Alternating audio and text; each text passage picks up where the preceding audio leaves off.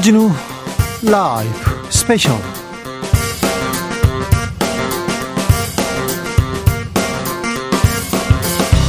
2023년 1월 7일 토요일입니다. 안녕하십니까. 주진우입니다. 토요일 이 시간은 일주일 동안 가장 중요한 일들 그렇게 정리해드리는 시간입니다. 시사 1타 강사 두 분 모셨습니다. 양지열, 박지훈 변호사 어서 오세요. 네, 안녕하세요. 안녕하세요. 새해 복 많이 받으세요. 네, 새해 복 많이 받으십시오. 복 많이 받고 계십니까? 아, 새해 처음 뵙는 건가요? 네. 그러네요. 네. 올해는 주변에서 유난히 연말연시 분위기를 못 느끼겠다는 분들이 참 많으셔요. 딱 그런 사람 더 많고요. 어, 저도 그래서 그런지 새해라는 느낌이 안 아, 들어요. 그렇죠. 솔직히. 네. 네. 어, 겨울이 온다. 혹하는 시작되지도 않았다. 이런 얘기를 하니까 경제나 외교 이런 쪽에서요. 어, 잘좀 슬기롭게 우리가 극복해 가야 되는데 그런 모습 보일 수 있을지 정치권 지도자라는 사람들 제대로 또 역할 할지 잘 못하면 저희가 꼬집고요. 계속해서 소리쳐 가지고 옳은 방향으로 좀 밀어 올려 보겠습니다.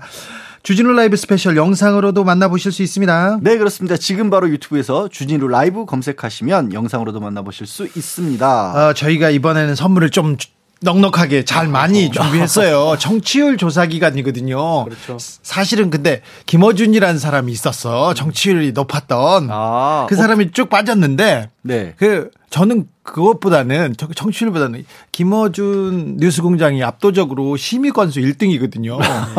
근데 아, 김어준 뭐 했다 뭐 했다 이렇게 하는데 KBS 주진우 라이브는 되게 공정 네, 음. 공평 이런 걸 생명으로 하는데 심의 건수 2위거든요. 아, 그래요? 아, 네. 일부 몰지각한 사람들이 주진우 라이브를 흔들고 있어 가지고 이번에는 조금 잘 나와야겠다. 정치율 잘 나와야겠다 생각합니다. 그러니까 박지훈 변호사님 맞습니다. 선물 좀 주세요. 청취율 조사 전화 오면 꼭 주진우 라이브라고 대답을 좀 하겠다는 박지훈- 다짐의 메시지 보내주시기 바랍니다. 박지훈 변호사도 이름 불러도 됩니다. 네, 박지훈도 괜찮습니다. 네, 좋습니다. 괜찮습니다. 네, 지금 바로 카카오톡 플러스 친구 주진우 라이브 검색하시고 메시지 보내주십시오. 추첨을 통해서 선물 보내드리겠습니다. 주진우 라이브 스페셜 본격적으로 시작해 보겠습니다.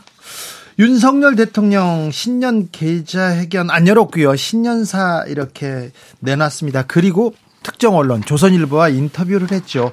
그리고 나서 지금 남북 관계에서 굉장히 좀 강경한 발언 쏟아내고 있는데 이 점 어떻게 보는지 국민의힘 하태경 의원 그리고 글쓰기 말하기 전문가인 강원국 작가와 이야기해 봤습니다. 윤석열 대통령의 신년사 희망이 좀 담겨 있었습니까? 저는 대통령이 좀 메시지 선택과 집중을 좀 잘했다고 보는데요. 네. 그 뭐 비교할 건 아니지만 북한 신년사 같으면 그 백화점식이잖아요. 네. 뭐 내부 경제, 외교, 뭐 정치, 사회, 경제, 문화 이렇게 다 넣잖아요. 네. 그럼 무슨 에너지가 핵심 메시지인지 예, 잘 다가오지 않거든요. 네, 근데 대통령께서는 어, 경제에 집중하셨고 제가 볼 때는 경제 하나 어, 3개혁이거든요. 1경제 3개혁인데 개혁도 이제 노동, 연금, 교육 명시적으로 했고 예. 요, 요 개혁도 사실은 지속적인 경제 성장을 위한 그 필수 조건들을 이게 정리한 거거든요. 그래서 기본적인 핵심 메시지는 그 레이저처럼 경제에 꽂았다. 그래서 어, 저는 아주 뭐 높은 평가를 주고 있습니다. 아, 그렇습니까? 네. 예. 어, 대통령께서 신년사를 발표하고 기자회견은 건너뛰었고요. 어, 조선일보와만 인터뷰를 했어요. 예, 그렇죠. 이 예, 예. 부분은 어떻게 보셨습니까? 그러니까 지금 언론 대응하는 게 예. 좀 약간 오락가락하는 것 같아요. 그러니까 그 지난해에는 도어 스태핑 해가지고 네. 매일매일 이제 사실 전체 기자들하고 기자회견 하듯이 네. 예, 일일 기자회견을 했었잖아요. 네. 어, 그래서 제가 도어 스태핑은 메시지 집중 관리에 도움이 안 된다. 이걸 네. 중단해라고 요청을 했고 사실상 중단한 건 잘 된 것 같아요. 네. 그래서 올해는 어, 언론 대응을 이제 어떻게 할 것인가 지금 뭐 종합적인 플랜을 짜는 것 같은데 이제 작년에는 너무 과잉 기자회견을 어, 했고 네. 올해는 이제 조선일보 하나만 선택해 저도 좀 아쉬웠어요. 좀 더 많은 언론이 신년이기 때문에 네. 좀더 많은 언론과 같이 기자회견을 해서 네. 국민 포용 통합의 메시지를 주는 것도 그런 다수 언론과 하느냐 하나의 언론과 하느냐에 따라서 그 해석이 달라질 수 있기 때문에 아쉬웠는데 네. 앞으로는 네. 좀더 많은 언론 그리고 어 좀 더 진보 언론이라고 하는 그 매체하고도 어, 인터뷰를 좀 많이 했으면 좋겠습니다. 네. 오락가락 하는데 그래도 언론 대응도 좀 나아지고 있습니까? 작년보다 어, 낫습니까? 메시지 관리 차원에서는 훨씬 낫죠. 왜냐하면 지금이 경제 위기이기 때문에 네. 정부가 대통령이 원하는 메시지를 국민들한테 전달하고 그걸 집중 관리하는 게 굉장히 중요하거든요. 중요하죠. 예, 그런데 이제 많은 언론들하고 이제 실시간 기자회견을 하다 보면은 이제 변주 걸리는 메시지들이 많이 나오잖아요. 그랬죠. 표현이라든지 그랬죠. 오해받을 거. 그러면 이제 국민 에너지를 하나로 응축시키는데 네. 그리고 정부의 방침을 정확히 알리는데 이게 딱 혼선을 초래할 수 있기 때문에 저는 메시지 혼선이 없었다는 점에서는 이번 기자회견 저는 긍정적으로 평가를 하지만 좀 더 국민 통합적 차원에서 진보 이런 중도 같이 했었다면 네. 더 좋았을 것이다 하는 생각을 합니다. 대통령의 신년사 어떻게 보셨습니까? 못 봤는데요. 아, 못 보셨어요? 안 보셨어요? 아, 근데 그 예전에 이제 쭉 그 신년 회견이 있었잖아요. 네. 신년 이번에 회견도 없고 누가 그걸 찾아서 듣지는 않잖아요. 네. 들리니까 듣지. 아, 그렇습니까? 신년사를 일방적으로 이렇게 발표를 하시면 네. 사실은 저는 좋은 기회를 놓치는 거라고 생각해요. 그, 그, 그, 우리 회견 쪽으로 했으면 그 기회를 활용할 수 있었을 텐데 네. 그좀 안타깝습니다. 네. 아마 우리 국민 중에 신년사 제대로 들은 분이 몇 분이나 되실까 네. 생각이 듭니다. 어, 북한 도발에 대해서 윤석열 대통령이 강경하게 얘기하고 전쟁을 입에 올리고 그러면서 응징하라 도발에는 강경하게 대응하라 이렇게 얘기를 하는데 이 대통령의 말은 어떻게 보셨어요? 사실 대통령의 말은 그러니까 국민을 불안하게 한다거나 어, 음, 그러니까 이 불안하기보다는 이제 그 안정감을 주고 네. 그 그러니까 국민들을 행복하게 하고 희망을 갖게 하는 말을 사실 해야 됩니다. 예. 근데 그 온통 말들이 불안을 부추기고 그 어떤 대립과 갈등을 일으키고 어 이런 말들로 전철되기 때문에 사실 그 국민들이 지난 한 해 그런 얘기 들으면서 되게 피곤하고 네. 어 그랬을 것 같습니다. 네. 올해도 계속해서 북하고 이렇게 대결 구도로 저렇게 강경 발언을 쏟아내서 어떻게 하나 불안하다 이런 사람들 많아요. 정말 전략적으로 발언을 해야 되거든요. 네. 예. 심사숙고해서 예. 그리고 대통령은 더 그래야죠. 당연하죠. 네. 그리고 당연히 전쟁보다는 평화의 길로 가야 되지 않겠습니까? 네. 근데 대통령이 말이 어느 쪽을 향하고 있는가 굉장히 중요한 문제죠. 결국 말이다. 대통령은 말로 국정을 운영한다. 말에 정책과 철학과 비전이 담기고 말로 공직 사회를 이끈다. 말로써 국민에게 위로를 주고 희망과 용기를 북돋기도 한다. 이래야 되는데 네. 조금 말을 해서 대통령이 사실 점수를 따야 됩니다. 말을 점수를 하면 잃기보다는 네. 그래야 국민이 행복합니다. 네. 아, 점수 따는 말을 좀 하셔서 국- 그 점수 따는 말 다른 거 아니고 뭔가 희망을 주고 낙관적이고 긍정적이고 감사를 표하고 칭찬하고 예. 어 어떤 자신감을 심어주고 이런 쪽의 말의 비중이 커야 되는데 오히려 그 반대쪽으로 자꾸 가시는 것 같아서 예. 어, 대통령 얘기는 아니고요. 음. 아닌데 제가 아는 분 중에 예, 얘기를 할 때 꼭 비속어를 쓰는 분이 있어요. 네. 비속어를 자주 쓰는 사람은 그 사람의 말은 왜 그럴까요? 그거는 이제 살아온 과정과 그분이 그동안에 처했던 환경에 영향을 받겠죠. 그런 비속어를 써도 예. 문제가 없었고 네. 어 그게 누가 지적하는 사람도 없고 예. 어, 그런 데서 쭉 살아온 분들은 어 쓰죠 비속어를 비속어를 쓰면서 그게 오히려 이제 그 어떤 동료의식 그런 걸 이렇게 동질감을 이렇게 갖게 만든다고 생각하면서 그걸 막 쓰게 되죠. 네. 그 임자를 한번 만나야죠. 임자를 만나야 한번 됩니다. 임자만 따끔하게 당해봐야. 혼나야 됩니까? 아, 그, 그, 안 쓰지. 네. 그걸로 손해본 적이 없으니까, 누가 지적하고 해서 문제가 된 적이 없으니까 계속 써왔던 거예요. 비속어를 쓰고 그러면 너 잘못하고 있다 주변에서 얘기를 해야 될 거 아닙니까? 그동안 없었던 거죠, 그런 사람이. 아 그래요? 주진우 라이브 신년사가 나왔습니다. 그리고 뭐 정치권도 올해를 시작했는데 아, 대통령의 신년사 그리고 신년 메시지 그리고 계속되는 강경 발언 어떻게 보고 계신지요? 일단 기자회견을 특정 언론사랑만 했죠. 조선일보. 네, 그래서 저는 이걸 아직까지도 사실 잘 현실감이 와닿지가 않습니다. 조선일보 하면 지금 윤석열 정부와 가장 가까운 친 정부 언론사인데 아니, 거기를 콕 찍어서 그런 언론사와 이렇게 뭐 평소에 뭐 좀 특별한 관계를 보인다라는 것까지는 그래도 어느 정도 뭐 좀 양보를 하고 받아들일 수도 있는데 한 언론사와만 신년을 맞아서 대통령이 대담을 하고 그 인터뷰 내용이 한 언론사를 통해서만 알려지는 게 적어도 국민통합이라는 말씀을 자주 하시잖아요, 사실은. 이게 도저히 이해가 안 가거든요. 그래서 지금 뭐 강원국 작가도 말씀하셨지만 나온 줄도 모르는 국민들도 상당수 있어요. 오히려 더 많은 숫자의 국민들은 그냥 모를 수도 있지 않을까 싶어요. 네. 이것부터가 좀, 좀 걱정스러워요, 솔직히. 저 신년사도 사실은 거의 처음입니다. 신년 기자회견을 통상 하지요. 예. 신년사만 했고 또 인터뷰는 한 언론사하고 인터뷰를 했고요. 그 질문들을 이렇게 보면서 글쎄 뭐 준비된 내용일 수도 있고 만약에 많은 기자들이나 또 다른 어떤 언론사가 왔을 때또또 다른 어떤 불상사나 다른 것들도 우려했는 게 아닌가 이런 것도 보이고요.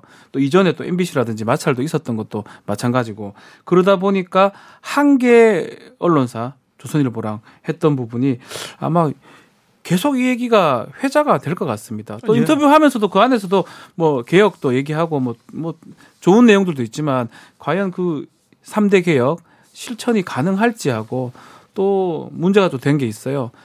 이 미국하고 핵을 공동으로 하겠다. 국회 공동 연습이란 워딩이 나왔는데 그런 것도 지금 계속 크게 논란이 되고 네. 논란이 있습니다. 되고 대통령이 말하자마자 바이든 미 대통령 no라고 했지 않습니까? 그랬어요. 예. 그러니까 어 뭐 말씀하신 것처럼 제목으로도 공동 기획이고 공동 여- 공동으로 연습한다. 이런 식의 단어가 나왔는데 그걸 바이든 대통령이 또 로이터 기자가 물어봤죠. 그랬더니 한마디로 no라고만 하고 자 들어갔어요.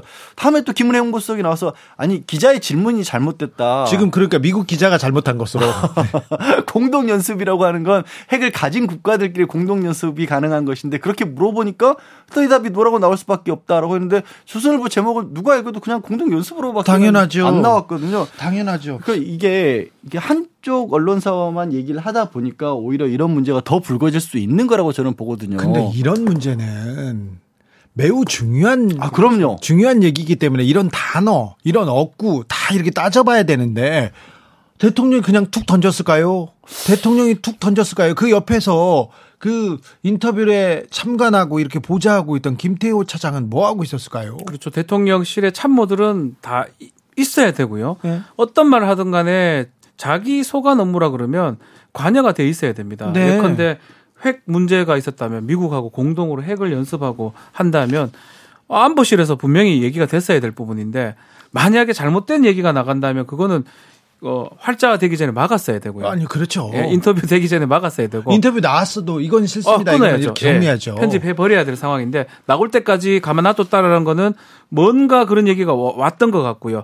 야, 실무적으로 뭐 그런 얘기가 있다고 하더라도 대통령이 던지는 말은 마지막이 되는 거거든요. 그렇죠. 끝났을 때 얘기하는 거거든요. 선언과도 않습니까? 그렇죠. 그렇기 때문에 어쨌든 간에 미국이 어떻게 지금 저, 저런 반응 어떻게 우리가 해석해야 될지 모르지만 실무 단계에서 이렇게 확정적으로 얘기하는 것조차도 사실은 잘못된 상황이거든요. 뭐 실무 단계가 있는지도 알 수 없지만 그렇죠. 여러 가지 문제점이 좀 보, 보입니다. 고도로 정제돼야 되고 정말 적확한 표현이 그렇죠. 나와야 되는데 그러다 보니까 이제 하태경 의원 같은 경우는 북한과 비교를 하면서 북한 신년사보다 우리가 선택과 집중이 잘 됐다라면서 아니 경제나 비교 수출 대상이 아, 그러니까 비교를 북한하고 한다는 것 자체가 이상하긴 네. 하지만, 근데 그러면서 우리는 선택과 집중이 잘 됐다라면서 경제라든가 수출이나 이런 말씀을 많이 하셨다라고 사태경 의원은 봤지만, 언론을 통해서 회자된 건 조금 전에 얘기한 건 북핵 공동연습밖에는 안 들려요. 그렇죠. 왜냐하면 다른 것보다도 깜짝 놀라는 거죠. 어 이게 이게 좀 대한민국 한반도에서 이게 핵과 관련된 얘기가 비핵화 포기하는 거야? 이렇게까지 나온 건가? 라는 쪽에 주목을 할 수밖에 없으니까 다른 말씀들이 묻힌단 말이에요. 그 얘기는 이제 박준 변호사도 그렇죠. 정제되는 게 나와야 된다라고 지적을 한 거죠. 그리고 뭐 신년사도 그렇고요. 북한이나 안보 관련된 얘기가 적습니다. 말은 적고 뭐 평화라든지 이런 얘기는 적고 오히려 실제로 일어나는 거는 무인기가 지난해 왔다 갔는데 무인기가 보니까 지금 대통령실 그 침범 뭘 했던 게 지금 보입니다. 영공. 그렇죠. 비행 금지, 금지 구역을 구역을 그냥 침범했던 게 보여요. 사실은 스쳤다고는 하는데 이런 얘기는 신년사나 이런 데서 국방이나 대북 얘기를 하지 않으면서 실제로는 지금 하늘이 뻥 뚫린 상황이 지금 그것을 또 알지 못해 가지고 이게 뭐 속였는지 아니면 뒤늦게 파악했는지 알 수는 없지만 어쨌든 간에 국방부 장관 지금 거짓말을 한 상황이 돼 버렸거든요. 거짓말했죠. 네. 아니 안보 공백을 초래한 것도 지금 불안한데 네. 계속해서 말을 바꾸고 거짓말합니다. 무인기가 용산 대통령실 주변까지 왔을 가능성이 있다고 김병주 민주당 의원이 지적했어요. 그런데 이적행위라고 하고 이거 거짓말이라고 하더니 나중에 사실로 드러나니까 북한과의 관계를 밝혀라. 이렇게 얘기하는데 이게 아 도둑을 신고했는데 너 도둑과의 관계 밝혀. 이 얘기하고 무슨 뭐가 다른지. 게다가 이제 그렇게 논란이 되는 과정에서 대통령실에서 무인기와 관련된 대응책도 굉장히 강하게만 나오고 있어요. 그러니까 이 얘기가 나오면서 9.19 군사합의 한 번만 더 있으면 9.19 군사합의도 잠정 중지할 수 있다. 이렇게 나와버리니까 평화의 안전판 아닙니까? 어, 오히려, 그러니까 이 북한에서 도발을 해서 이게 잘못을 하고 있다라고 지적을 할 수 있는 그게 바로 군사합의를 어겼다는 얘기를 할 수 있는 건데 먼저 이쪽에서 그 효력을 정지시켜 버리면 그럼 풀어진다는 얘기가 될 수도 있고요. 게다가 이제 대응책에 있어서는 북한의 무인기가 이렇게 나오니까 우리도 무인기를 대량 생산해라라고 해서 국방부에서는 또 연내 대량 생산 체계를 갖추겠다라고 하는데 이렇게 막 안보라고 하는 게 저쪽에서 세게 나오니까 우린 더 세게 나갈 거야 이렇게 돼서만 되는 건 아니잖아요. 아, 그러니까요. 오히려 그 좀 불안한 감이 들 수도 아, 국민들은 있거든요. 불안해합니다. 약간 이렇게 돼야 되거든요. 뭐 군인이나 뭐 군의 합참이나 뭐 그런 데서는 강하게 할 수 있습니다. 네. 그렇지만 정치권 특히 군은 통수권자인 대통령이나 그 이외에는 우리가 잘하고 있으니까 국민들은 믿어달라. 걱정하지 이렇게 마라. 신뢰를 줘야 되는데 그렇죠. 오히려 반대 모양새예요. 합참이 된 데서 얘기가 없고 대통령실에서 정말 강하게 지금 계속 그립을 잡고 끌어가는 모양새거든요. 결국 이게 이 통상적인 패턴하고 맞는지도 좀 그렇고 결국은 더 문제를 좀 야기할 여지가 있지 않을까. 지금 구, 그9.19 군사합의 효력 정지를 지금 한다고 하는데 이 그렇게 되면 북한이 이제 지금 계속 위반을 해왔지만 앞으로 계속 위반하더라도 정당성을 부여할 수가 있어요. 우리도 위반할 거야. 예. 너의 위반은 우리도 위반할 거야. 그러면 국지전이나 이런 것들이 가능하기 때문에 좀 더 신중하고 심각하게 좀 고려를 해야 될 부분이 아닌가 네. 그렇게 보입니다. 대통령의 언어가 응징, 강경, 제압, 전쟁 이런 얘기가 계속 나옵니다. 굉장히 우려스러운데 강원국 작가도 계속 그 얘기를 하더라고요. 대통령의 언어가 달라야 하는데 지도자의 언어는 달라야 하는데 계속해서 음, 군인 같은 얘기, 그러니까 군인을. 군대를 안 갔다 왔잖아요. 대통령이. 그러면 사실 더 잘 모를 건데. 아니, 아니, 이- 모를 수 있는 거예요. 안보 전문가 외교 안보. 국방에 대해서는 몰라요. 아 몰라도 되고요. 그게 몰라요. 아 모- 몰라 모르는 게 당연한 거죠. 네. 구의를 하지 않았는데요. 몰라요, 그분. 근데 그 모르는 사람이 더 강하게 지금 얘기를 하니까 더 문제인 거예요. 아니 옆에서 그러니까 조금 정확하게 정보를 주고 맞습니다. 이 사안을 설명해야 되는데 북핵 공동 연습, 공동 기획 이런 단어를 써줬으니까 알죠. 써줬으니까 읽었겠죠. 제가 제 말씀 그건 거예요. 예. 막상 미국에서는 대통령도 바이든 미국 대통령도 그렇고 국방부 장관도 그렇지 않다라는 식으로 또 반박이 바로 나오니까 미 NSC에도 바로 나왔어요. 예, 미국 입장에서는 당황스러울 수 있죠. 왜냐하면 미국은 궁극적으로 목적 자체가 한반도는 아예 비핵화로 간다라는 게 장기 계획이잖아요. 네. 그러니까 비핵화로 가고 있기 때문에 북한에 대해서도 핵 개발을 중단하라라고 그렇게 요구할 수 있는 건데 오히려 이쪽에서 한반도에서도 핵 연습을 공동으로 할 수 있다라는 식의 얘기가 한- 대한민국 대통령 입에서 나와버리면 곤란한 상황이 되는 거거든요. 이거 좀 앞뒤가 안 맞는 말이고요. 그렇죠. 네, 미국의 승인 없이는 전혀 말이 안 되는데 지금 지난해 말부터 계속 북핵을 뭐 대응하기 위해서 우리가 핵을 설치하겠다, 가져다 놓겠다, 제주도에 가져온다, 뭐 아니다, 부산에 가져온다, 국민의힘에서 네. 계속해서 말이 안 되는 얘기를 하고 있거든요. 그렇죠. 그게 정치권 일각에서는 저는 뭐 바람직하다 아니다를 떠나서 나올 수 있는 얘기라고 봐요. 근데 그런 목소들이 나오더라도 대통령은 그런 목소들을 통합을 해서 그렇죠. 그러니까 뭐 좀 약간 국내에서도 줄다리기를 좀 하셔야 되잖아요. 균형을 맞춰야 되고 그렇게 해서 야 니네 자꾸 그러면 우리도 이렇게 강경한 목소리들도 있어라는 정도까지는 모르겠는데 네. 그한 목소리만을 딱 취합해서 그 목소리가 대외적으로 표방이 되는 건 우려스러울 수 있죠. 그러니까 뭐 그런 어떤 얘기들 나오는 거 뭐 정치권에서는 당연히 나올 수 있는 부분이고 대선 중에도 또 대선 직후에도 핵 얘기는 계속 나왔습니다. 네. 전술핵 얘기는.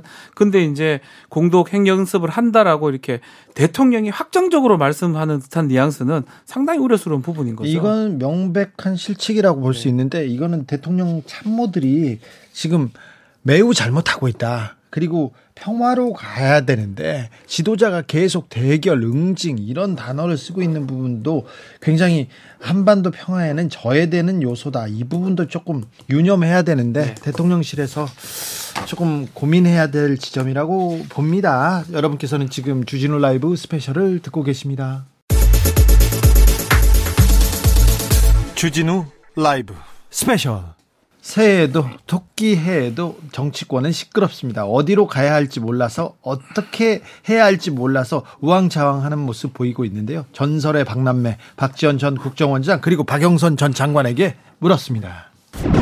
가장 아쉬웠던 점은 뭐고 아 이거 평가할 만한 부분은 뭔지 윤 대통령의 첫 해 한번 이렇게 보겠습니다. 총체적으로 실패를 했는데요. 네, 윤석열 대통령이 가장 잘못한 것은 네, 취임 5월 10일 날 해가지고 네, 다음 날 박지원 국정원장을 유임시키지 않고 잘라버린 거예요. 네. 거기서도 잘리셨군요. 아 그랬어요. 네. 잘못해서 어떤 결과가 나왔습니까? 결과가 지금 남북 관계가 긴장되고 남북 문제는 좀 있죠. 국제적으로 굉장히 어려워지잖아요. 네, 왜 우리 박남매는 네.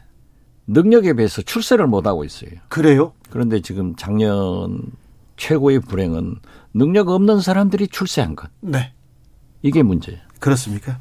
자, 박영선 장관은 어떻게 보셨는지? 저는 이제 정치는 끝없는 타협인데 네, 이 타협이 완전히 신길종 됐잖아요. 그렇죠. 그리고 이제 완전히 검사식 정치가 실현되고 있습니다. 네, 네, 뭐 아니면 도. 네. 그래서 이게 과연 이렇게 해갖고 우리나라가 어디로 갈 거냐 네. 정말 걱정된다. 네. 그리고 그 외치던 국민 통합 어, 이 말은 어디로 갔냐 그걸 좀 묻고 싶습니다. 네. 용산에 있어요. 용산에 있습니까? 용산에 있어요. 어, 그래요? 국민 통합은. 국민 통합은요? 지난번에 사면하는 거 보세요. 네. 자기 세력 박근혜 이명박 세력 딱 통합하잖아요. 아, 네. 자기 세력만 통합하는 게 그렇죠. 국민통합이다. 자, 그렇기 때문에 정권을 잡았으면 윤석열 대통령처럼 확실하게 해먹어야 돼. 김대중, 노무현, 문재인 네, 대통령처럼 이 눈치, 저 눈치 보다가 아무것도 못하는 게 아니라 네. 확실하게 해먹는. 지금요? 그렇죠. 네. 그러니까 좋은 전통이 세워지고 있지만은 역사적으로 국민적으로는 굉장히 불행하다. 네. 저는 그렇게 봐요. 그게 얼굴 두꺼운 사람들만이 할 수 있는 일인 것 같습니다. 그러니까 이제 예를 들면 보수당이 집권을 하게 되면 네. 정말 지금 원장님이 말씀하셨던 것처럼 확실하게 해먹는 것 이거는 확실하게 하는 것 같아요. 아, 저 사람이 어떻게 저 자리에 그런 분들 많이 가잖아요. 그렇습니다. 문제가 있고 비판이 있더라도 그냥 직진합니다. 네. 그러니까 MB 박근혜 정부 시절에는요, 거의 그 호남 출신 사람들은 네. 권력 기관에서 승진이 거의 안 됐잖아요. 네. 그러니까 그런 것처럼 확실하게 이렇게 하는데 이 확실하게 하는 이것 때문에 정, 나라가 지금 두동강이 나고 있다. 저는 이렇게 생각합니다. 그런데 그것 때문에 지금 윤석열 대통령은 지지도가 올라가고 있어요. 네. 이걸 어떻게 바라봐야 됩니까? 이건요, 나는 윤석열 대통령이 그렇게 작전을 쓸 머리가 있는지는 몰라요. 네. 아무튼 국민적 지지가 24%까지 내려갔다가 지금 40% 선으로 가잖아요. 네. 그런데 이렇게 확실한 정책. 그래서 나는 윤석열 대통령이 일본 정치 세력들이 다 우경화해 가지고 예. 지금 진보적 사람들이 거의 없어요. 예. 아베의 길을 가고 있다. 저는 그렇게 봐요. 자, 보십시오. 화물연대 파업에서 민주당과 화물연대 노조원들이 정부안을 받겠다 네. 하고 받았잖아요. 네. 그렇지만 윤석열 대통령은 안 돼. 끊어버리잖아요. 네.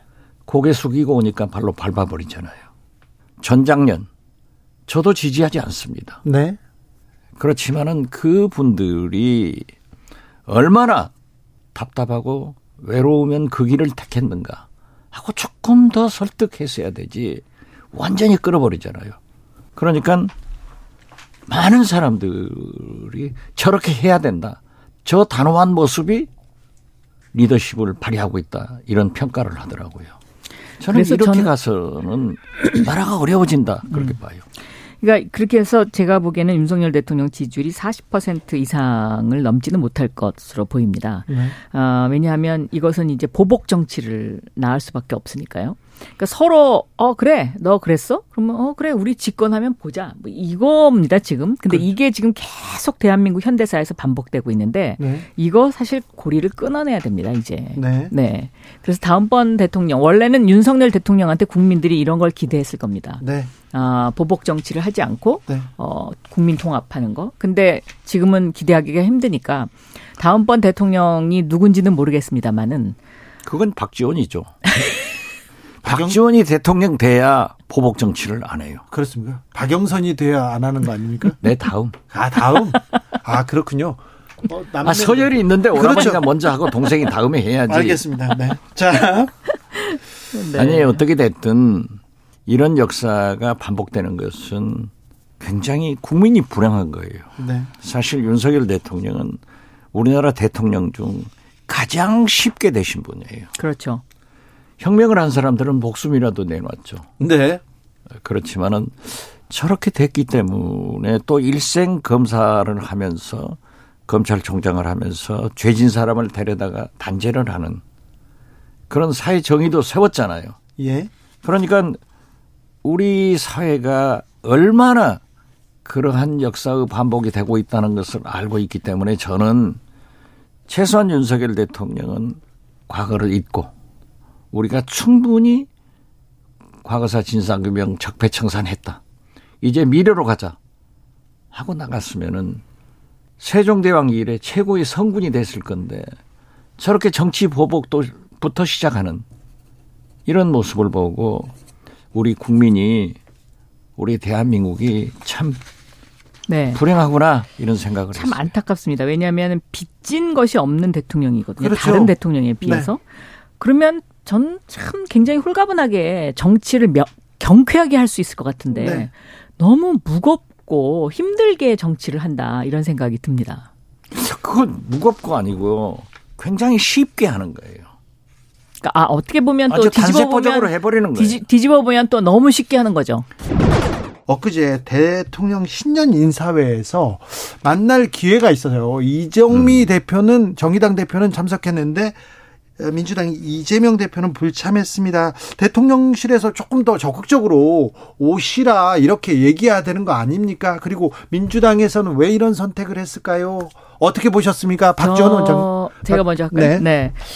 저는 이렇게 생각해요. 물론 대통령실에서 어, 예의를 갖춰서 초대를 해야죠. 그래야죠. 그런데 이제 예의를 갖추지 못했어요. 네. 그거는 정말 참 어, 어떻게 보면 괘씸한 거예요. 네. 그러나 저는 이재명 대표가 차라리 아, 이렇게 예의를 갖춰서 초대를 하지 않았다. 다 공개하고 네. 그리고 신년 인사회를 갔으면 네. 저는 포커스가 이재명 대표에게 갔을 거다. 음. 윤석열 대통령보다. 그리고 거기 가서 이재명 후- 대표가 할 얘기를 하는 거죠. 네. 당당하게. 계속해서 나를 이렇게 사법 리스크로 몰고 갈 거냐. 그러지 말자. 네. 우리 민생해야 되지 않냐. 이렇게 나왔으면 저는 판이 조금 바뀌지 않았을까 저는 이렇게 생각하는데요. 어떻게 생각하세요? 우리 박남매는 항상 저렇게 예. 이구동성 똑같이 하기 때문에 박남매의 능력을 평가하는 거예요. 아, 그렇습니까? 이하 동문 똑같습니다. 똑같습니까? 어쩌면 저렇게 저하고 똑같을까? 아, 틀린 점을 제가 찾아내고 아니, 말하겠습니다. 그런데 네. 사실 설사 절차가 잘못돼서 의전이 잘못됐다 하더라도 네. 이재명 대표는 반드시 가야 됩니다. 반드시 가야 됩니다. 반드시 가야 됩니다. 네. 여야 영수가 만나는 것은 야당의 득이 되지. 예. 근데 대단, 대단히 잘못, 큰 잘못을 했다. 예. 저는 그렇게 평가합니다. 아, 그렇습니까? 나름대로 뭐 문재인 대통령하고 가서 또 메시지를 내고 그랬으니까. 문재인 대통령은 퇴임하셨기 때문에 또 우리 식구이기 때문에 언제든지 가서 만날 수 있어요. 네. 지금 윤석열 대통령이 제일 잘못하는 것이 국민들은 또 대통령 스스로도 협치를 하겠다 해놓고 안 하잖아요. 네. 지금 8개월이 됐어도 관저에서 자기 식구들하고만 밥 먹고 얘기만 한단 말이에요. 네.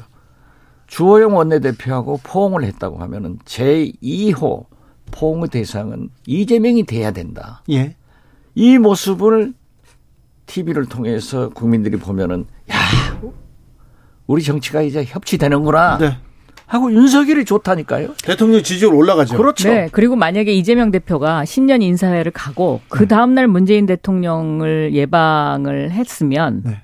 아니면 거꾸로 1일날 문재인 대통령한테 먼저 인사를 드리고 뭐 이렇게 순서를 그렇게 했으면 제가 보기엔 훨씬 시너지가 났을 겁니다. 네. 네. 국민의힘 어쨌거나 윤핵관 손에 들어간다. 그래서 권성동이 대표가 될 것이다. 권성동 원내 전, 전 원내대표죠. 권성동 의원은 뭐 지지도도 약하고 인지도도 약하고 아무도 얘기하지 않을 때부터도 박지원 원장께서는 봐라. 권성동이 된다. 이렇게 얘기했는데 어차피 권성동이 당대표 됩니까? 아직도 그 생각은 바뀌지 않았습니까? 저는 아직까지 바뀌지 않았습니다. 아, 그렇습니까? 왜냐하면 윤석열 대통령 성격으로 보더라도 네. 자기 말을 잘 듣는 사람, 네. 자기가 총선의 공천권을 행사해야 되는데 네. 다른 소리가 안 나와야 되기 때문에 저는 권성동 의원을 반드시 시킬 것이다. 야. 이렇게 봅니다. 박영선 궁금하다. 그렇게 되면 민주당에서는 thank you죠. 그렇습니까? 네. 네.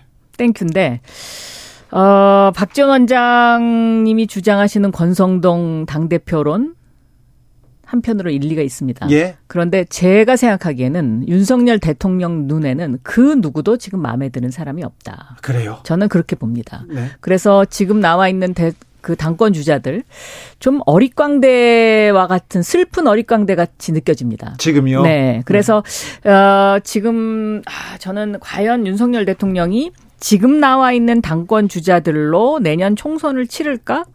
저는 아니라고 봅니다. 그러면 외부에 있는 지금 권영세 장관이나 원희룡 장관 가능성 보시는 겁니까? 예를 들어서요. 네. 지금 전당대회가 3월 8일로 정해졌잖아요. 네.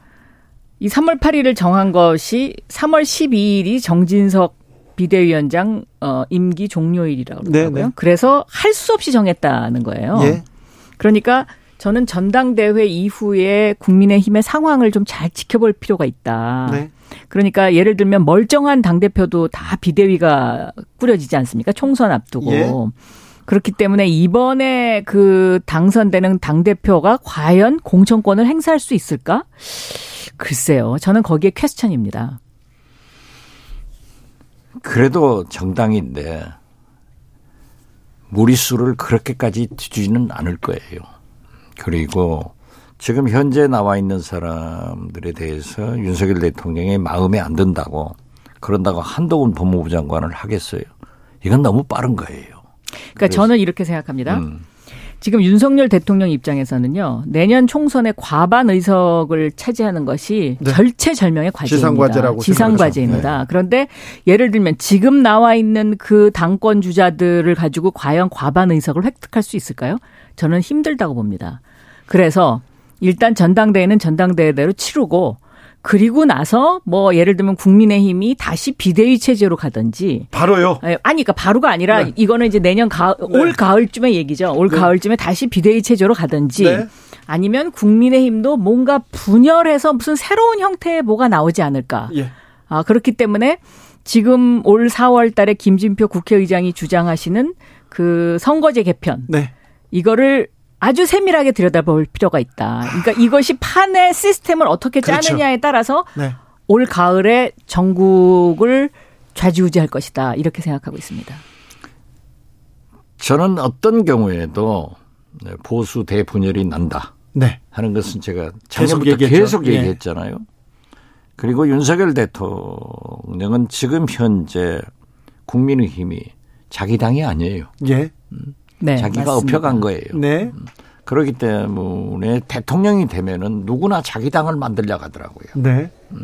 저도 여러 대통령을 모셔보고 이렇게 보면은 그러기 때문에 새로운 정당을 꾸미려고 생각하는 것은 사실이에요. 아, 네. 그러한 움직임이 지금 있는 것도 사실이고. 네. 그렇지만은 정치는 어떤 강한 권력도 민심을 떠나서 존재할 수 없습니다. 네. 마치 경제가 시장을 떠나지 못하듯 네. 그렇기 때문에 저는 그러한 생각을 윤석열 대통령이 하는 것은 곧 실패의 길이다. 상선 약속. 저는 여기서 약간 생각이 다릅니다. 네. 노무현 대통령이요. 2003년도에 민주당에서 열린우리당을 만드셨어요. 네. 그리고 2004년 총선에서 과반 의석을 획득했는데 네. 이때 과반 의석이라는 것은 민주화 진영이 얻은 최초의 과반 의석이고 최초의 국회 권력 교체였습니다. 예. 굉장히 의미가 있는 겁니다. 그때는 탄핵이라는 네, 큰 물론 그런 게 불필요한 있었죠. 짓을 네. 했어요. 지금 그런데- 국힘당 전신이. 네. 근데 이제 문제 그 노무현 대통령이 그 당시에 내건 것이 깨끗한 정치, 돈 안 드는 정치, 그 다음에 공천권 행사하지 않겠다, 당정 분리 이 세 가지를 외쳤어요. 그래서 그 당시에는 2004년도에 151석을 어, 획득함으로써 어느 정도 성공하는 성공했는데 노무현 대통령 임기 말에 대연정이라는 키워드를 던지셨잖아요. 네. 이건 성공하지 못했습니다. 네. 제가 보기에는요, 이 중대선거구제라는 이 화두가 대연정화하고 연결됩니다. 그래요. 네. 중대선거구제가 되면 다당제가 가능하거든요. 예. 그래서 제가 생각하기에 올 봄까지의 에, 이 대선, 그 내년 총선을 향한 이 길은 그냥 케이오스입니다. 그리고 실질적으로 이것이 픽스되는 것은 여름 지나고 가을부터일 것이다. 아, 그러니까 전당대 이후에 또 정치판에 지각 변동이 큰 있을 변동이 거다고 올 거다. 저는 보네요. 보고 있습니다. 그런데 짧게 좀 물어보겠습니다. 그래서요. 나경원은요. 자, 1457님 당원들은 나경원이라고 합니다. 나경원 전 의원 출마합니까? 지금 현재 민심은 유승민, 예. 당심은 나경원, 네. 윤심은 권성동으로 가 있다. 저는 그렇게 봐요. 네. 그런데 나경원 의원이 출마를 하려면 그걸 안 받았어야 돼요. 저출산 고령사위원회 부위원장 또 기후대사. 지금 던지면 되잖아요. 그거 부총리라고 얼마나 강조했는데 부총리급이라고. 다른 사람들은 전부 장관급이라는데 자기는 부총리급. 급이라고. 원래 그렇잖아요, 사실은 정치는. 네. 별자리 아니에요. 아니 그러니까요. 그런데 그걸 가지고 그렇게 엔조이 하면은 네. 양손에 딱 못 들어요. 아, 예. 지금이라도 던져버리면은 빨리 던져야 돼요. 던져야죠. 근데 안 받아주면 어떻게 해요, 사표를? 아니 정무직에 무슨 이상민 장관이 하나면 되지 여럿이 정무직은요 알겠어요. 안 한다고 이상민 던져버리면 장관- 그만인 이상민 거예요. 장관이 정무직이래요. 또. 자, 그런데 그러면요. 아니 김장년 대 김기현은요? 거기는 제가 보기에는 그냥 양념입니다. 아 그렇습니까? 네. 자, 그럼 또 하나 더 갑니다. 여기세 안철수는요? 안철수도 양념입니다. 거기는 단일화할 때 필요하죠. 단일할 때만 필요합니까? 네. 윤석열 대통령이 쏘아 올린 선거구제 개편, 중대 선거구제 이 말 한마디에 정치권이 뜨겁습니다. 뭐 사실 총선은 1년이 남았다고 하지만 이제 올해 정치인들은 훨씬 더 바빠지기 시작을 했죠. 이미 당권 이미 경쟁, 공천 경쟁 들어섰어요. 어, 그리고 예선전 올림픽으로 따지면 이제, 이제 후보를 뽑는 지역에서. 지역에서. 뽑는 그런 상황이기 때문에 되게 바빠졌는데 그 가운데 사실 중대선거구 선거구제 바꾸면 이게 뭐 당협위원장들 몇 사람이 또 반 정도는 사실 없어지는 거고 그 과정에서 새로운 인물들을 또 어느 뭐 대표라든가 아니면 어 장애 당권을 잡고 있는 쪽에서 앉힐 수도 있는 거기 때문에 여야 가릴 것 없이 흔들릴 수밖에 없거든요. 그리고 중대선거구제가 꼭 그렇게 절대선인 것만은 아니에요. 중대선거구는 중대선거제 나름대로의 문제가 있기 때문에 뭐 일본 같은 나라도 실시했다가 지금 소선구제하고 비례대표제 겸해서 하고 있기도 하고 그래서 선거구제를 가지고 얘기하면 저만 해도 지금 판리가 막 머릿속에 막 떠오르거든요. 국회의원들은 얼마나 많이 지금 있겠어요. 300명 머릿속이 막 셈법이 다 난리, 달라요. 난리가 나는 겁니다. 네. 그래서 이게 지금 정말 폭탄이 떨어진 거예요. 그런데 선거 제도는 바꾸긴 바꿔야 돼요. 그렇죠. 성, 주, 중대 선거구제 얘기는 수십 년 전부터 나왔던 거예요. 노무현 대통령 때부터 나왔던 네. 건데 지금 이 중대 선거구제 대통령이 던진 이 말은 약간 뉘앙스는 다른 것 같아요. 다른 것 같은데 어쨌든 간에 계속적으로 주목했던 주제를 지금 던졌고 지금 얘기했던 것처럼 300명 국회의원 중에 저가 의원들 얘기를 들어보면 한 명도 다음에 국회의원 안 하겠다라는 사람 없다고 하거든요. 그래요? 뭐 있을 수 있겠지만 그렇게 얘기를 많이 하셔요. 그러면 이한 선거구제는 150명은 다 대통령 된다고 합니다. 예, 선거구제는 본인들 국회의원 되고 안 되고의 결정타 결정적 역할을 하는 거거든요.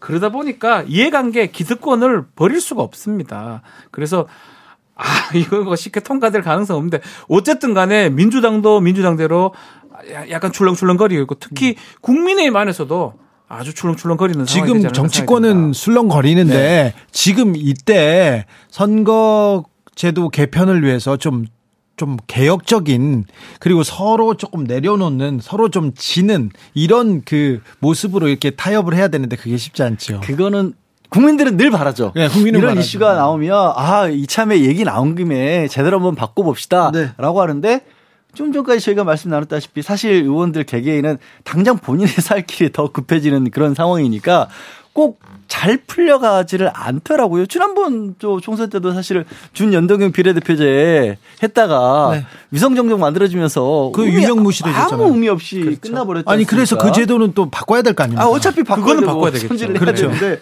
그러니까 손질을 하긴 해야 돼요. 근데 과연 지금 말씀하신 것처럼 제대로? 진짜 제대로 본격적인 논의를 하기에는 그러려면 일단 여야가 얘기를 할 수 있는 환경부터가 돼야 되는데 얘기하는 환경이 아니잖아요. 지금 환경이. 당장 야당 대표에 대해서는 지금 다음 주에 가장 큰 이슈가 될 게 아마도 좀 출석해서 검찰 조사받지 그렇죠. 않을까 하는 상황인데 이게 뭐 말이 나오겠습니까? 거대 야당이 있는데 선거구제는 법제도를 바꿔야 되는데 막상 야당 대표는 지금 검찰 수사를 받아야 되는 상황인데 이게 어떻게 제대로 된 논의가 되겠어요? 그런- 그렇죠. 그냥 이슈만 던져놓고 제가 봤을 때는 정치 이슈를 이쪽으로 여권 입장에서 봤었을 때는 이슈를 선점하고 주도권을 가져가는 효과는 있을지 몰라도 큰 기대는 솔직히 안 들어요 저는. 아, 선거 제도가 개편될 때까지 개편 가능할까? 아, 좀 가능하지 않다는데 아직은 목소리가 그렇죠. 좀 네. 왜냐하면 이 중대선거구제 가장 장점 중에 하나가 지역 구도를 타파할 수 있는 그거는 맞거든요. 그렇죠. 뭐 지역에 지금 재패. 양당에 한쪽은 영남, 한쪽은 호남 거기 이제 여러 명이 당선이 된다 그러면 양당을 극복하고 다당도 가능한 그거가 그런 어떤 명분이 확실해야지만이 그 명분을 예컨대 이 두 당 다 공통점을 갖고 가야지만이 기득권을 타파하고 들어갈 수 있는데 글쎄요, 지금 그게 상황이 아니에요. 아니죠. 그리고 쉽지가 기득- 않아요. 기득권을 내려놓기가 쉽지 않죠. 아, 그러니까 자기. 안 됩니다. 자, 예. 두 번째로요. 지금 국민의힘에서는 당권 경쟁으로 아예 갔어요. 이제 다른 거 관심도 없어요. 공천권 누가 지느냐가 중요한데 그렇죠. 권성동 의원, 어, 박지원 전 국정원장은 권성동으로 된다 얘기했는데 권성동 의원이 빨리 불출마 선언을 했습니다. 어, 생각보다 빨리 던졌습니다. 그러면 누구한테 유리합니까? 박지원 원장이 이제 요새 정치 구단에서 조금 떨어진 것 같긴 해요. 자꾸 틀리는 것 같은데 틀린 게 저는 아니라고 봅니다. 네, 가능성이 가장 높았는데 네. 교통 정리가 된 것 같아요. 그렇죠. 그런가요? 예, 저는 교통 정리가 된 게 아닌가. 자, 그러면 네. 누구한테 유리합니까? 김기현 의원한테 유리합니까? 김기현, 나경원 두 사람이 여전히 얘기가 나오는 건 그런데 맞는데 나경원의 부상이 좀 심상치 않습니다. 당내 지지율 자체가 워낙 많이 올라가고 있기 때문에 하지만 저는 김기현 의원 쪽에 더 무게를 두고 있는 입장이거든요. 윤핵관이 때는. 당권은 예. 쥐겠다. 예, 왜냐하면 나경원 의원 쪽으로 가버리면 너무 멀어지고 뭐 어떻게 보면 어, 표현이 좀 그렇긴 하지만 대통령실에서 임의로 어떻게 보면 하기가 어려울 수 있거든요. 그런 부분도 있기 때문에 권성동 의원과 김기현 의원 사이에서 권성동 의원이 당내에서 이제 지지율이 안 나오니까 네. 네, 박 너무 변호사 안 얘기한 나와요. 것처럼 그냥 교통정리 한 것 뿐이에요. 제가 네. 봤었을 때는 둘 분 중에 한 분으로 가지 않을까 싶어요. 저도 지금 우리 박영선 전 의원은 이 김장연대가 양념에 불과할 거다 이렇게 했는데 양념보다는 조금 더 독하고 매우 맵지 않을까 생각이 양념이 들어요. 독하죠. 뭐 맵죠. 이 나경원 부위원장은 실제로 지금 직책을 맡고 있기 때문에 여론조사상으로는 1위를 하고 있고 당내 여론조사상으로는 상당히 뭐 보통 정도라면 나가야죠. 그러니까 지금 뭐 벌써 나- 선언을 했었어야 됩니다. 나가고 싶죠. 근데 여러 여건상 특히 이제 또 이 관저 특히 윤석열 대통령의 어떤 마음이라든지 이런 것들이 확인이 안 되는 이상 사실 나가기가 부담스러울 겁니다. 아직까지 결정을 지금 못 하고 있는 상황이거든요.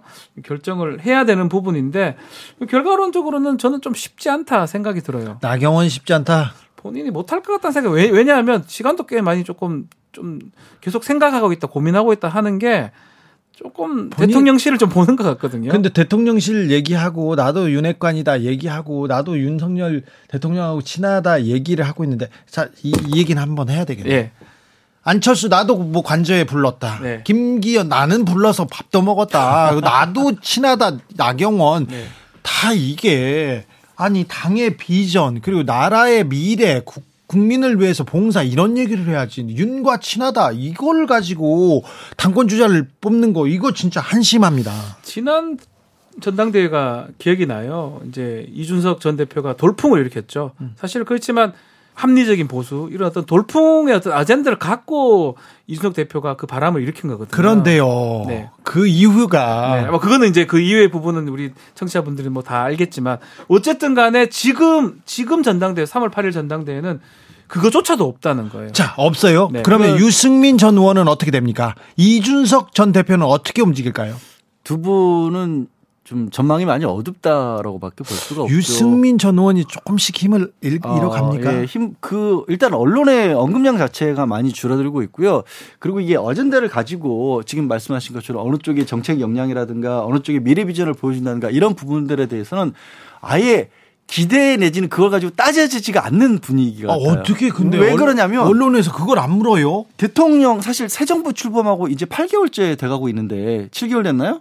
8개월, 팔- 9개월 팔 개월 됐죠. 예, 8개월 됐는데 어 어느 역대 정권에서도 새 정권 출범 이후로 이것이 이 새 정부에서 가고자 하는 방향이다라는 정책 비전이 이렇게 없었던 경우가 없어요. 네. 그러니까 대통령실에서 정권 교체가 됐는데도 불구하고 그런 어떤 비전은 안 나오고 있는 상황에서 여당 대표를 뽑는 데서 무슨 얘기가 나올 수가 있겠어요. 그러니까 이미 이게 배의 큰 향방 자체가 뭐 물론 이제 대통령실에서 내세우고 있는 것들은 있지만 예를 들어서 떠올릴 수 있는 거 있잖아요. 뭐 박근혜 전 대통령도 창조 경제로 간다는 것도 있고 문재인 전 대통령 대북 관계 남북 관계 평화도 있었고 당시 이제 수소 산업이라든가 이런 것들이 있었는데 없잖아 안 보이잖아요. 네. 그러니 당 대표를 뽑는 데서도 그런 것들은 실종되고 앞으로 어찌할지 모르나 여전히 대통령실에 힘을 실어주자는 쪽으로 가는 거죠 그냥. 자, 근데 대통령 일방통행 원팀만으로는 민심 못 얻는다. 주장하는 유승민 전 의원이 지금 목소리를 조금씩 잃어가는데 이준석 대표는 어떻게 될까요? 박지 변호사. 이준석 대표도 쉽지는 않을 것 같은데 이준석 대표는 이제 한 마디씩 뭐 비만 세우 얘기도 하고 얘기들을 하고는 있어요. 예전 같지 않아요? 근데 주목도가 떨어지는 건 사실인 것 같고요. 예.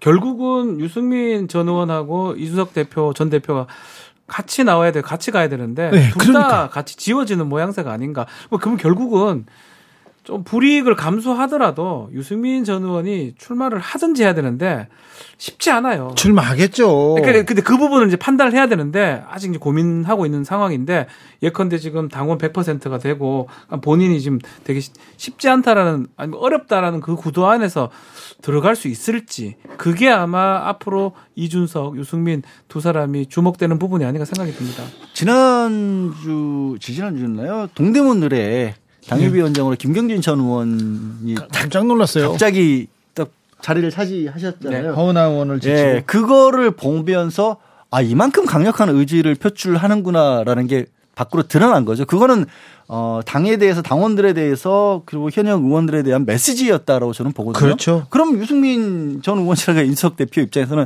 이게 자리가 어 날세우기가 어렵겠구나 어차피. 아니 그럴수록 그럴수록 좀 치고 나와야 되는 거 아닙니까? 근데 치고 나가봐야 이겨야 되는 거니까요. 이- 이길 가능성, 그러니까 그런 거예요. 간단하게 지금 아까 선거구제 얘기도 나왔고 국회의원들 같은 경우는 자기 자리 보존이 제일 중요한데 유승민, 이준석으로서는 도저히 가망이 없겠구나라는 판단이 쓴 순간 그냥 다 돌아서는 거예요. 그렇죠. 다만 이제 지금 이제 금방 당협위원장 얘기를 했는데요. 이제 뭐 40여 곳의 조직위원장, 당협위원장을 이제 뽑으면서 검찰 출신들이 이제 좀 등장하고 있어요. 검사들 너무 많더라고요. 앞으로 이제 중요한 자리가 많이 남아 있습니다. 당협위원장. 그거를 하면서 뭐 공천의 어떤 그런 모습 밑그림이 그려진다면 그때부터는 좀 움직임이 있을 수도 있어요. 앞으로 내가 이제 여기서 공천 받기가 어렵구나라고 이렇게 생각이 든다면 뭔가 분주한 움직임이 있을 수가 있다. 그게 아마 그래도 공천 그 3월 8일 전당대 이유가 아닐까 생각이 듭니다. 공천 즈음, 네. 선거 즈음. 자, 이준석, 유승민은 새로운 길을 모색할까요? 그렇게 가야 될 그렇게 것 가야 같아요. 되죠. 왜냐하면. 예. 아까 이제 뭐 처음에 신년사와 관련돼서도 그리고 대북 관계에서도 강경 메시지 위주로 나간다는 얘기는 뭐냐면 외연 확장을 사실상 접었다라고 볼 수 있는 거거든요. 그러니까 저 저벼 저그 외연 확장을 하지 않는다. 현재 지지하고 있는 쪽으로 중심으로 돌아간다는 얘기는 유승민 인석을 통해서 세력 확장을 하는 걸 뭐 그 길이 없다. 그 길을 거의 접었다는 얘기와 똑같은 얘기거든요. 예. 그러니까 국민의힘이란 당에서의 그 두 사람의 역할이 없어지는 거거든요. 없죠. 예. 그러니까 그분들이 나설 때가 없어지는 거죠.